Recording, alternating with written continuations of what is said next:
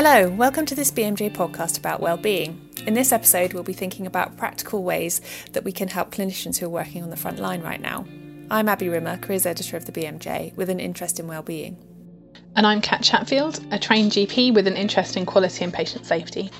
Abi and I co lead the BMJ's work on wellbeing, which is a major concern for healthcare professionals during this COVID 19 pandemic. In our last episode, we talked to a military medic who had worked on British campaigns in Iraq and Afghanistan, and he compared his experience in a war zone to the current situation in UK hospitals. In light of this and the huge pressures people are under, how can we support NHS staff at this really, really challenging time? We're going to be speaking to a junior doctor today who's been trying to do what she can to help. I'm really looking forward to speaking to Josie actually, because I know that she's done lots of different practical things in an attempt to kind of help support her fellow junior doctors. So I think we'll speak to her about this supply box that she's put together, things that junior doctors who are working long hours might need. But I know she's also done other things in her workplace. And although they might be sort of simple things, Kat, you know, like having a box that's got snacks and deodorants and stuff in, I do think they could probably be helpful for people. Oh, hugely helpful. I mean, it's a long time now since I was a junior doctor, but I remember, you know, on a night shift, you knew there was this one vending machine somewhere in the hospital where you could go and, and get a, you know, can of fizzy pop or something. Um, but you, you had to find this 15 minute slot in your shift where you could get all the way from where you were based to this remote corner of the hospital. And it was a complete nightmare. Um, and we know that it's so important um, for your well being and your performance to be well hydrated, to have good nourishing food, to have rest, and yet so often the spaces in which clinicians are working are just not set up for that at all. Mm, absolutely.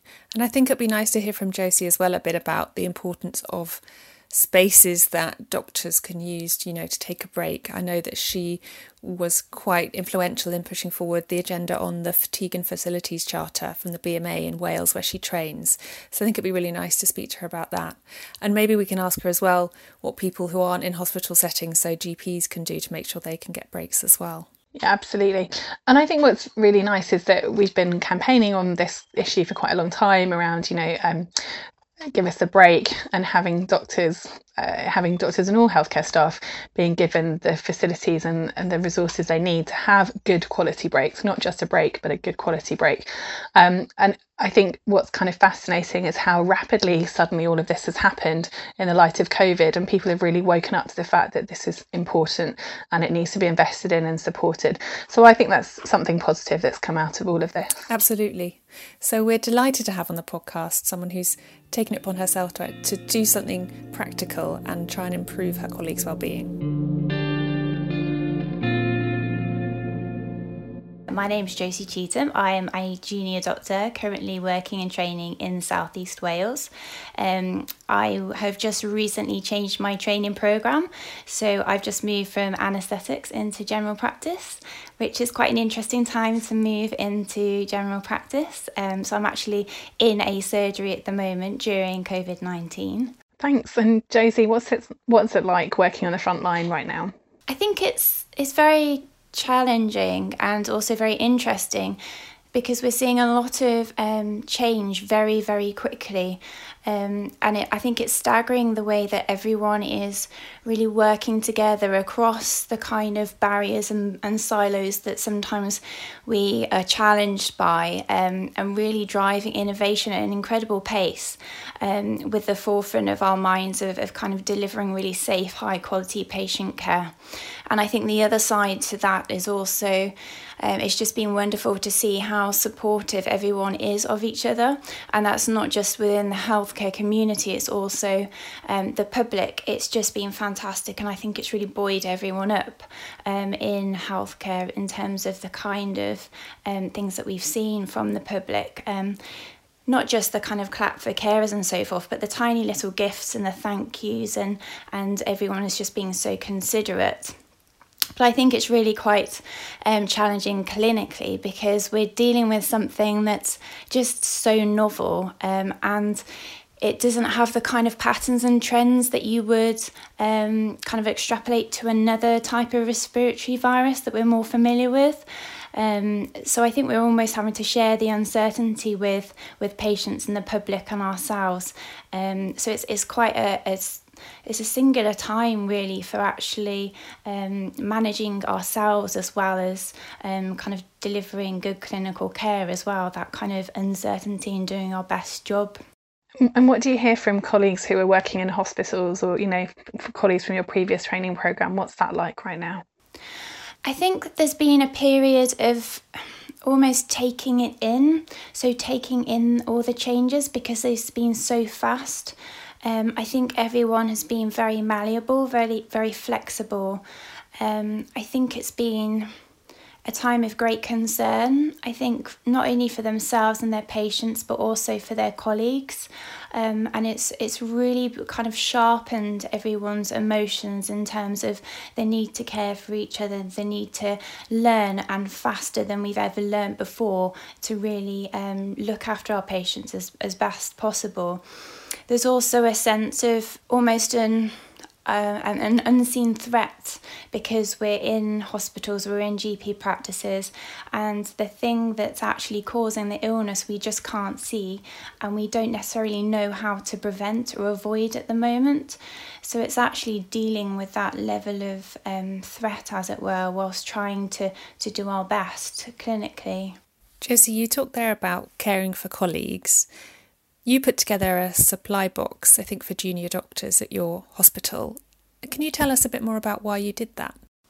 Yeah, so um, this box actually was spawned from from observing my colleagues' experiences in it was the very early spring of 2018 when I was actually working in an accident emergency department um, in my in my closest hospital. So it's only two miles away from me, fortunately, and it was during the really high snowfall.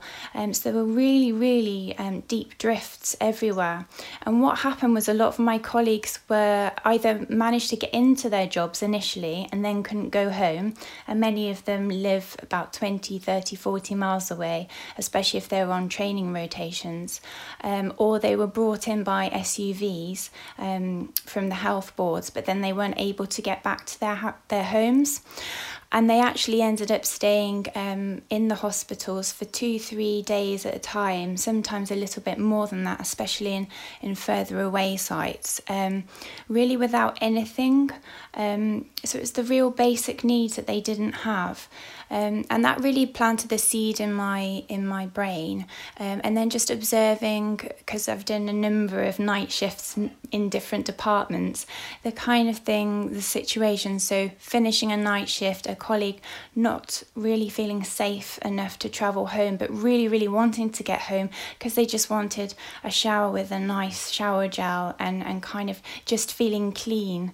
Um, and I just thought, couldn't we lower the, the threshold to staying on that, you know, being on site is a nicer experience? And given that trusts and health boards are working so hard at the moment to develop new facilities and, and rest sites um, for kind of sleeping between shifts, it couldn't this just be an added extra and it would also show that we're really valuing each other and recognizing that we have basic human needs too. So I basically sat down and thought, what would I need and what would a male need to um, feel nice and clean and looked after between shifts? Um, so I drew up a list and then um, thought, why not? And so I bought a box and just created it and put it in the doctor's mess um, as, a, as a kind of pilot. Um, but what's happened really is it's taken off um, since the COVID 19 um, pandemic started, really, when I started talking about it more widely um, and also contacted the local um, staff there to let them know about the box and they've brought it out. Um, and so I think what what what I'm really getting now is that people are saying that this is what's needed. Um, you know that they're incredibly appreciative of it, and that kind of it, it really hits something about the values and feeling as if they belong in that community and they're cared for. So, Josie, what exactly are in your boxes? So, I kept um, the two types of boxes separate just because when I brought in the sanitary on site protection boxes, um, I got some feedback and was very mindful of the kind of um, the need to kind of preserve the dignity. So staff have a choice of where they want to put that box um, in case it is they don't want it very visible. So that box has a range of different absorbencies of sanitary towels, um, uh, tampons and panty liners because shifts um, are very long and menstrual cycles change a lot with with kind of very long shift patterns and night shifts and so forth. Then the two tied to travel home boxes um, essentially are categorized between um, what a male and what a female uh, person would need overnight. So we have some kind of similar things. So toothpaste, toothbrushes, mouthwash, um, male and female shower gels, um, shampoos, conditioners, and we have male razors, of course, because they need they can't have beards at the moment, and shaving cream. We've got um, eye masks and earplugs so that they can have good quality rest at work.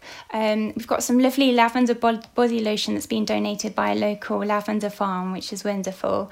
Um, kind of along those lines. So hopefully anything that you would really need um, to get you through a, a, um, a kind of between a shift. Oh, and also deodorant. We can't forget deodorant, especially when you're in PPE. Yeah. yeah, that's a good point, actually. Has the kind of PPE wearing made you add things to the boxes that you didn't have before? Yeah, so actually, shaving um, cream and razors I put in, um, and then also I've really been looking into whether I can get some emollient cream or something like that. Um, my budget at the moment is kind of I'm still looking at whether I can afford the the emollient for the 30 boxes. But people are kind of having to use a lot of um, kind of astringent things on their hands. And also the PPE the masks are really digging into people's noses and so forth. So that's something I'm thinking of putting into the boxes hopefully yeah. So Josie how are these boxes funded and what's the kind of long-term plan for their funding when I kind of floated the concept on Twitter at the beginning of the COVID 19 outbreak, I think I was trying to do it as a way I could really. I don't know about you, but I could really feel there was almost this palpable, really raw anxiety and sense of helplessness, both in the public and the, the clinical community. And I, I was trying to think of ways that how how I, in that position, would feel empowered. And it's something about being able to create something that means and ha- means something to someone and helps them. I really kind of thought possibly floating this idea might pe- make people feel that they could do something then rather than just waiting for the patients to, to kind of hit the, the A&Es and the ITUs and it was really great to see on Twitter actually because so many people seem to um, I don't know whether you saw the threads but lots of people were really interested in it. And then gradually over the next few weeks people kind of retweeted back with the boxes that they'd created themselves. And how do the boxes get restocked Josie mm. so I've actually been exploring this because my my initial concept was to start start up the project and then kind of almost encourage the community, so the staff community and hopefully the employers themselves as well, to kind of join together and help restock it themselves and make it their own. So think about what they really want and need and maybe add additional items um, or change what they want in the box. Um, so then I thought it could almost transform into a symbol of how we value each other as a community so that was my original concept, almost just kind of planting the seed and then hoping it to encourage it. Because with the SOS box pilot, I self financed that for 18 months. Um, and then the the too tired to travel home box, I obviously started it up myself. So it was a little a, a little bit of a challenge in terms of the outlay, particularly for the T4H box. So as I realised there was a limited amount I on myself could do, but I think like with anything, it works better with a team.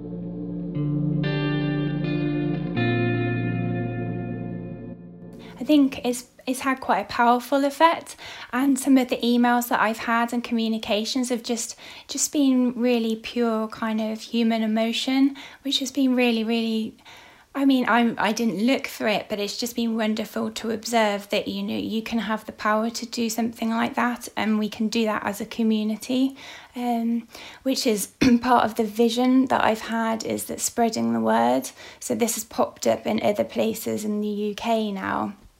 And I think some people had started different variances on the idea already anyway.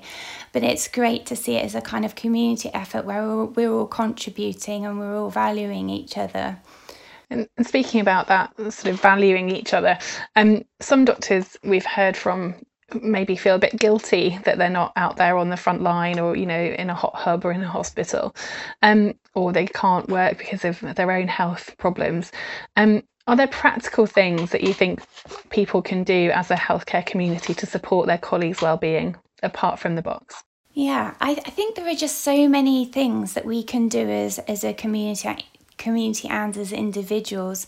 Um, I think often we're quite aspirational and we try to think big and think new, but actually, the, there are so many basic things that we can do in terms of recognizing that we're human. Um, so, for instance, being there for each other. So, um, I love the concept that's going around at the moment about not just asking, Are you okay once, but asking, Are you, okay twice, and then pausing, kind of giving someone that space to actually kind of share how they're feeling. Um, something I also I've also done because I'm I've shared a little bit of that guilt because I've gone from being in an anaesthetic intensive care environment um, and before that in acute medicine and, and accident emergency going into a GP um, practice is that I've felt at times that I should be there kind of helping people in extremis, um, you know, with respiratory failure and things like that, and hearing a lot of my colleagues talk about the challenges that they're having on intensive care units. And one of the things that I, I kind of sat down and thought to myself, how can I help my friends and my colleagues the most? So there are a couple of things that I've done in that I've almost created a bank of photos of really nice places that I've been to in the world or really silly videos of my cat doing really ridiculous things that just are so basic and human but so funny. Um, and when my friends, when I can sense that my friends have had a really hard, long set of shifts or something like that, I'll then send them a photo or a video or something like that, completely distinct and separate from what they're going through at the moment, um, almost to give them a bit of perspective. Um, Another thing that I've um, offered to do is that um, because I have quite a lot of evenings free because I'm no longer doing the long on calls in my practice based job, I've offered to go and buy groceries or do shoppings or shopping or errands for colleagues um, so that if they're doing long on calls, I can just drop it in their back garden or something like that. I think really there, there are just so many different things that we can do and, and kind of just showing that we're there for each other in a community um, almost even just knowing where to signpost people. So it really, really is okay if you're not okay, or even if you're worried about something that isn't to do with life and death decisions, but it's to do with, for instance, your training progression, or that you miss you've missed a holiday and you're worried about your your insurance coming through. Kind of saying that it's okay to be worried about those kind of things and not just you know the the patients that we're caring for and how this is going to pan out. So I, I think it, it's just the basics really and reminding people to take time out quality time out. So when they get home from work kind of saying are you going to do something quality with your time away from work.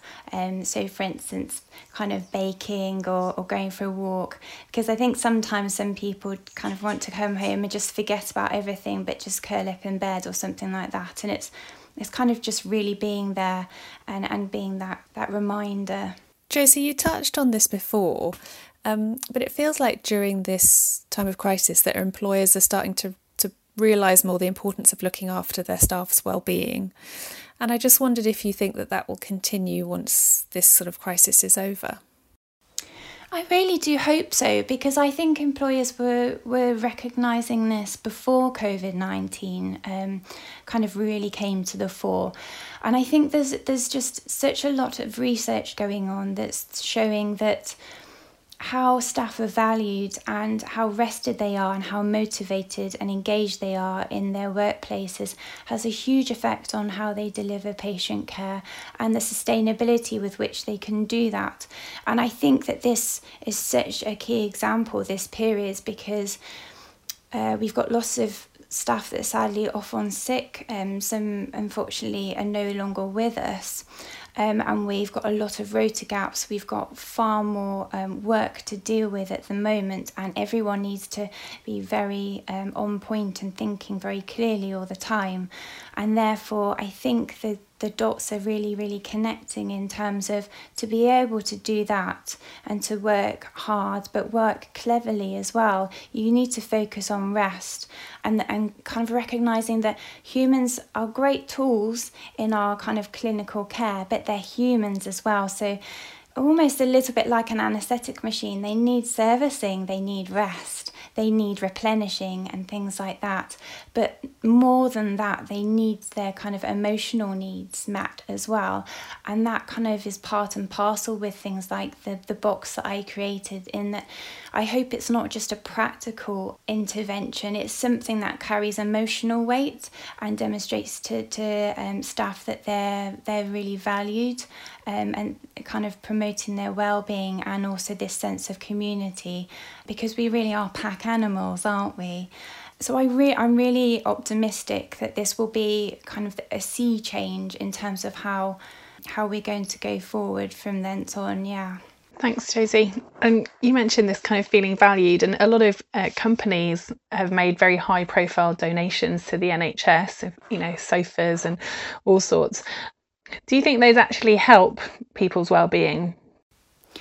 I think it does. I think it probably helps people's well-being more than um, perhaps some people might realise because it's it's again it's a symbolic um, gesture. It's the thought behind um, a donation. So someone's actually gone to their effort of recognizing that they are valuing staff um, and that they want to give something to them. Um, and they're actually kind of giving up some of their profit in terms of donating.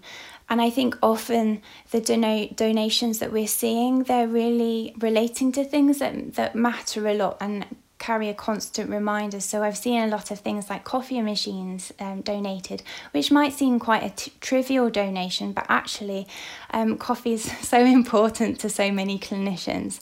And it's there all the time. It's sitting in kind of a staff kitchen somewhere, and anytime someone uses it, they know that someone else, an organisation, has thought about them and appreciated what they're doing. They're behind them as well, um, really kind of cheering them on. So at three or four 4 a.m. in the morning, perhaps when they've just done something really, really tough, had to make a really difficult decision, they've got that reminder. Also, things like um, the, I know that there's been quite a lot of um, questions and discussion about donations in terms of food and, and, and kind of balancing up the the kind of pros and cons of that because of course we do have people in real need in terms of and food banks are really struggling at the moment and I'm not quite sure what the solution is to that, but I know from from hearing from colleagues that food donations are being immensely appreciated because often they arrive during handovers, which is a really a time of the the kind of um, shift that's leaving, a shift of staff that's leaving. Uh, sometimes you can feel quite deflated and very reflective, and then there's the staff that are starting. They might feel apprehensive and so forth, and it's just these little boosts and it, it just it's just part and parcel of just feeling that we're really supported at the moment and everyone's behind us when we're we're dealing with something that's so unknown and we don't as I said we don't know where the threat is and how things are going to pan out it's a great comfort Josie you've given some really nice examples of how people can try and help support doctors well-being but I just wonder if there was one thing you think that doctors sort of really need the most at the moment what that would be.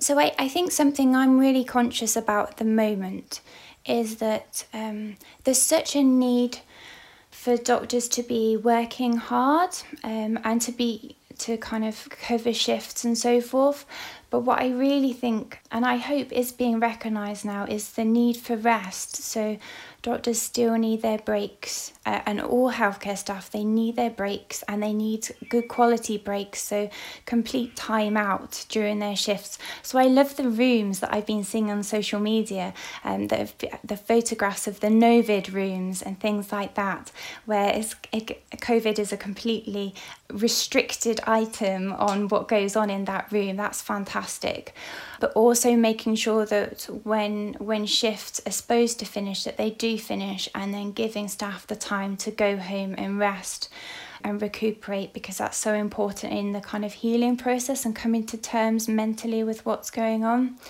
I think also some of the the rotas um, that have been rewritten, I think we have to be quite mindful about the fact that, that doctors are humans and that they do need their quality time off away from these situations to carry on sustainably and also maintain their own mental and physical health. So I think that that's something that still needs a little bit of work on. I think we're getting there. I think now we've gone through that stage of realizing that we're facing something so challenging and um, contingency planning and, and now we've kind of almost bedded in with the infection with the virus um, i think that now we're kind of starting to take a step back and, and realize about all of these things but i think that that's probably something still that's really important I suppose if it's okay, the, the other thing that I think is really important for doctors well and all staff well-being actually at the moment is to know that their colleagues are safe. So we do have um, quite a lot of healthcare workers who, who are living alone at the moment, whether by their own choice or they may be protecting family members who are vulnerable, so they're staying away from home, or maybe their families are abroad because they've come over here to work and learn. And I think there is a growing concern among my colleagues that if um, we do catch the infection, there are a certain percentage of people who can deteriorate quite quickly at home and quite silently unless you have someone there watching you and picking up especially when you're quite quite stoical as a, as a healthcare worker so i think something that's actually starting to be realised now is the need to check in with staff every day when they're off with suspected symptoms of COVID 19, just for that peace of mind of knowing that staff are okay. Um, so I guess those are my two the two points that I'm thinking about at the moment that probably need focus. Just on the on the um, checking in with staff or not there, is it employers who are doing the sort of checking in?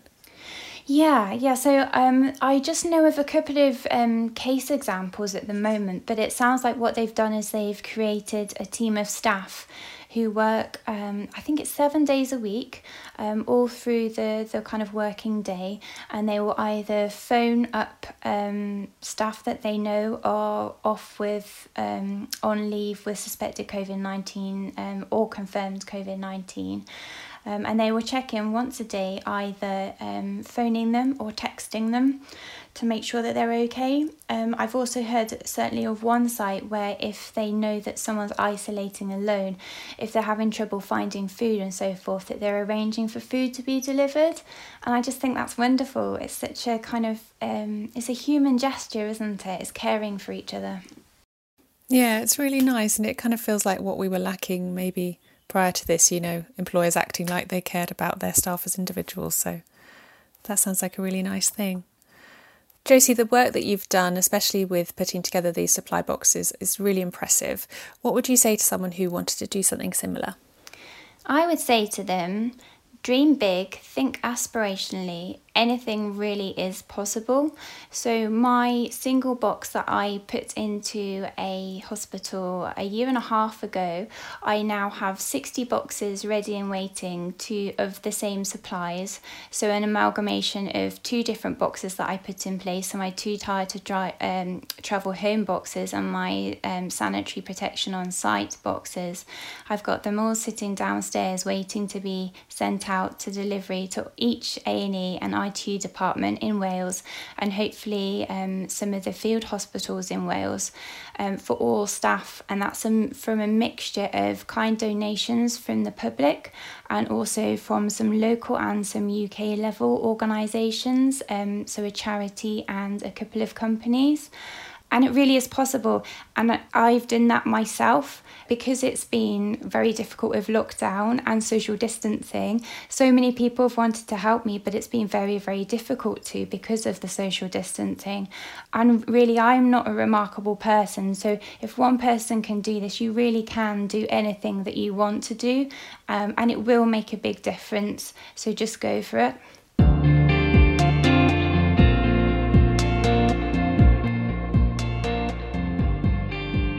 So that was brilliant. I thought um, speaking to Josie was really interesting. The work that she's done with the boxes is fantastic, and she also had some really good advice on kind of other ways that people can feel helpful and support their colleagues. Yeah, and I like the point that you know, if you've got an idea and you think it's going to help, then it's a really um, fertile environment right now to make things happen and you can just go for it. Um, it reminded me when we were talking in the student podcast in Sharp Scratch about um, the HealthShip app that some students have developed, which is um, health students helping in pandemics. So, this is medical students who've developed an app to put healthcare staff um, in touch with medical students who want to help and support them through things like childcare or dog walking or food delivery. Um, and there's just so many kind of great initiatives out there and ways in which healthcare staff can be looked after and supported by the wider community. Um, it, I think it's just go out and find them. And if you find a gap, then make it happen. Yeah, absolutely. It's like Josie said, isn't it? Sort of dream big and just go for it. But also think about the simple things too, you know, make sure you have a rest, share silly cat videos, all that kind of stuff. I thought it was great. Absolutely. I love the idea of a kind of cat video delivery service, you know, on demand, funny videos for when you've had a really tough day.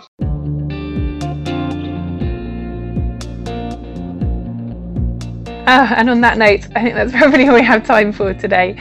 Uh, thanks so much to our guest, Josie Cheetham, for coming on the podcast. Check us out on social media. We're at BMJ underscore latest on Twitter, or you can join the BMJ Wellbeing Group on Facebook. We'd love to hear your ideas for what we should cover in future episodes. Until next time, it's goodbye from us. Bye. Bye.